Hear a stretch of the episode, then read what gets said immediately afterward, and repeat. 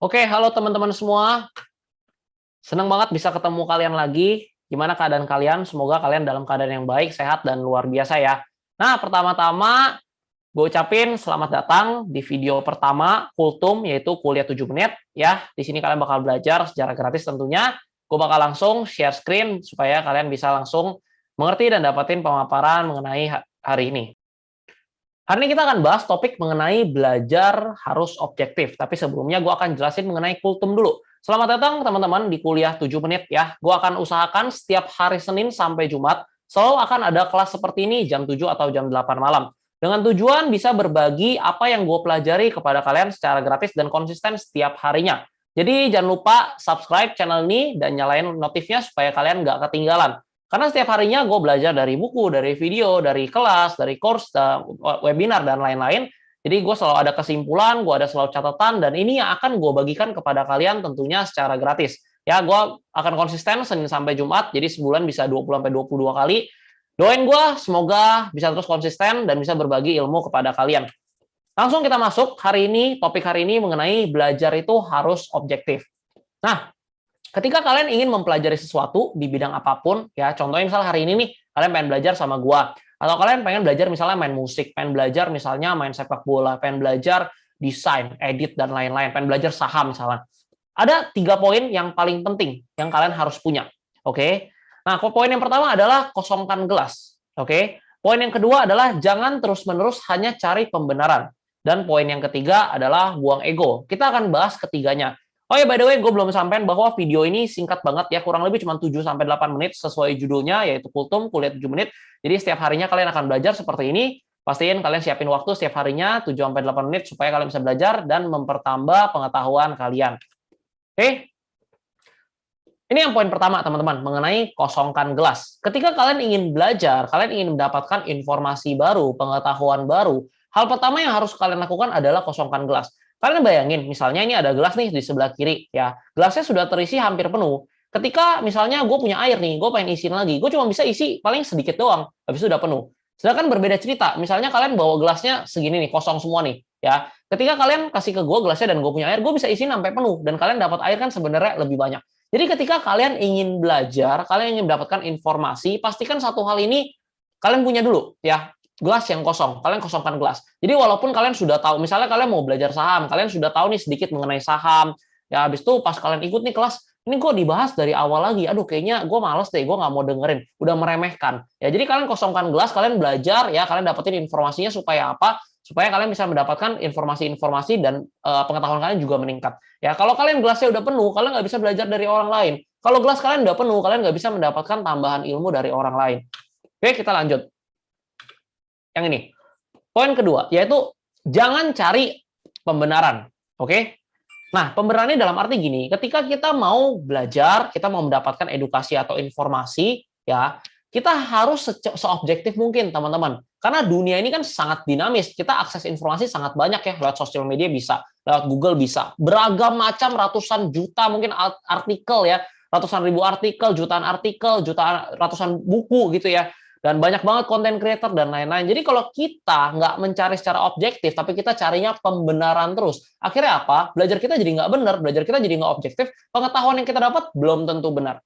Oke, contoh seperti ini. Misalnya kalian pengen tahu, makan durian itu sehat atau enggak? Ya, dan kalian lagi berdebat nih sama teman kalian. Teman kalian bilang bahwa makan durian itu sehat, dan kalian bilang makan durian itu tidak sehat. Nah, akhirnya untuk kalian menambah pengetahuan kalian tentang makan durian, apa yang akan kalian lakukan? Cari dong sumbernya, misalnya di internet, atau tanya dokter. Nah, cuman cara kita belajar itu ada dua cara nih. Yang pertama, ketika kalian berasa, kayak temen gue salah deh lagi berdebat.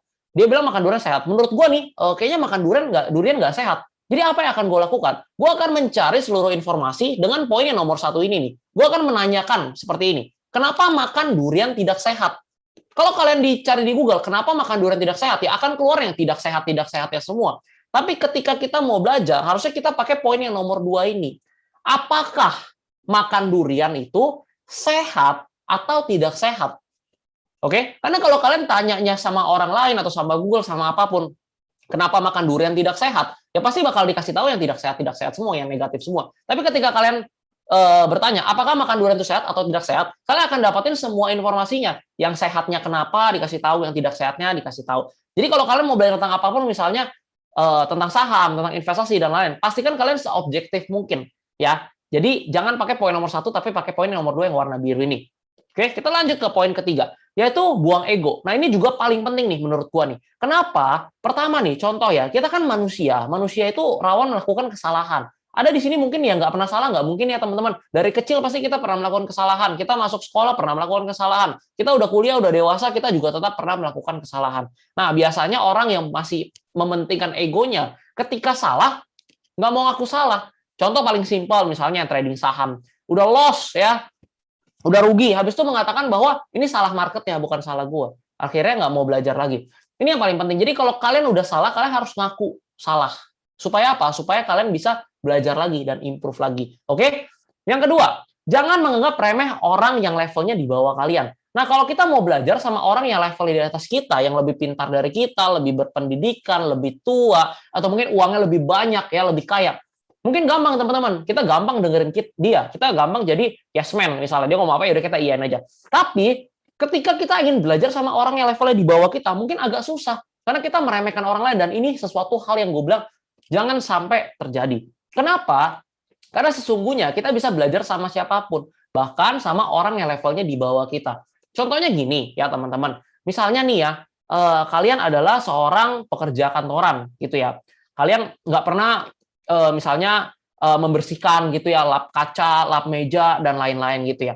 Nah, habis itu suatu kali gitu ya, kalian ingin uh, membersihkan gitu, misalnya membentuk bersihkan kantor kalian gitu, pengen lap kaca, lap meja. Kira-kira kalian sama orang uh, sama cleaning service yang biasa membersihkan kaca dan meja, itu lebih jago siapa? Saya yakin cleaning service yang udah bekerja misalnya dua sampai tiga tahun, udah biasa membersihkan meja, ya kaca, dan lain, itu pasti lebih jago. Dia punya cara yang lebih efisien dan efektif. Dan kalian even bisa belajar sama dia, walaupun mereka levelnya mungkin di bawah kalian. Mungkin kalian manajer atau direktur, mereka cuma cleaning service, tapi kalian bisa belajar sama dia. Kira-kira gimana sih cara beresin meja yang cepat, yang lebih bersih, cara bersihin kaca yang lebih cepat dan lebih bersih. Jadi kalian jangan pernah ngeremehin orang lain, karena setiap orang itu punya keahlian, ya punya skill, ya punya pengetahuan yang lebih tinggi dari kalian di bidang-bidang yang pasti tentunya berbeda.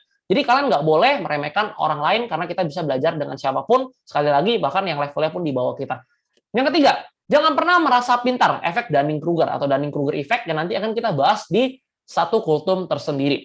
Ketika kalian berasa pintar, kalian akan berasa, wah ini orang kayaknya kurang pintar, gue nggak mau belajar. Ya, ini orang kayaknya dosennya biasa aja nih, gurunya biasa, gue nggak mau belajar. Akhirnya apa? Kalian nggak mau belajar lagi, kalian merasa diri kalian paling pintar. Padahal di dunia ini itu sangat dinamis, teman-teman. Perubahan itu sangat cepat terjadi. Ya, kalau zaman dulu belum ada smartphone, sekarang tiba-tiba udah ada smartphone. Zaman dulu belum ada uh, YouTuber-YouTuber, sekarang udah ada. Zaman dulu masih kirim pakai surat, ya pakai pos, sekarang udah pakai email dan lain-lain. Dunia itu dinamis. Kalau kalian merasa diri kalian pintar, ya kalian nggak mau belajar, contoh tiba-tiba pandemi gitu ya, cari uang aja caranya beda. Dulu jualan offline, sekarang jualan online ya. Kalau kalian berasa diri kalian pintar, kalian nggak mau belajar, kalian akan rugi dan kalian bisa mengalami uh, kerugian-kerugian yang mungkin harusnya nggak terjadi. Jadi pastiin kalian tetap kosongkan gelas dan kalian tetap belajar, yaitu adaptasi, karena perubahan dunia itu sangat cepat. Oke, udah selesai sampai di sini, materinya singkat dan ini kayaknya udah lebih dari tujuh menit, tapi nggak apa-apa. Sekali lagi buat teman-teman ya, gue ingetin, ini adalah kultum ya, hari Senin sampai Jumat gue bakal bikin seperti ini, kuliah tujuh menit dengan materi yang berbeda. Materi yang akan gue jelasin bakal seputar productivity, bisnis, branding, marketing, investment, uang, ya, cryptocurrency, saham, dan sebagainya bakal gue bahas di channel ini. Doain gue terus, support gue terus, semoga bisa bermanfaat untuk kalian semua. Gue harap kalian bisa support dengan cara like, komen, dan share ke teman-teman kalian. Tag gue di Instagram story kalian, karena ini ber, uh, biar bisa kalian berbagi manfaat juga kepada teman-teman kalian dan sahabat kalian. Jangan lupa subscribe channel ini dan nyalain loncengnya, supaya kalian nggak ketinggalan kelas atau kultum berikutnya. Besok kita akan kultum lagi di jam yang sama. Sampai jumpa teman-teman semua. Senang banget bisa ketemu kalian. Harapan gue adalah kita semua bisa sama-sama belajar, berkembang, dan bertumbuh. Sukses untuk teman-teman semua. Dadah. Thank you udah dengerin episode kali ini. Kalau kalian suka, follow Instagram kita di at podcast dot dimentorin. Kalau ada kritik dan saran juga, feel free buat D M kita di I G yang tadi, at podcast dot dimentorin. Kalau pengen lihat versi videonya lengkap dengan PowerPoint, langsung cek channel YouTube-nya Dennis S L L. Thank you!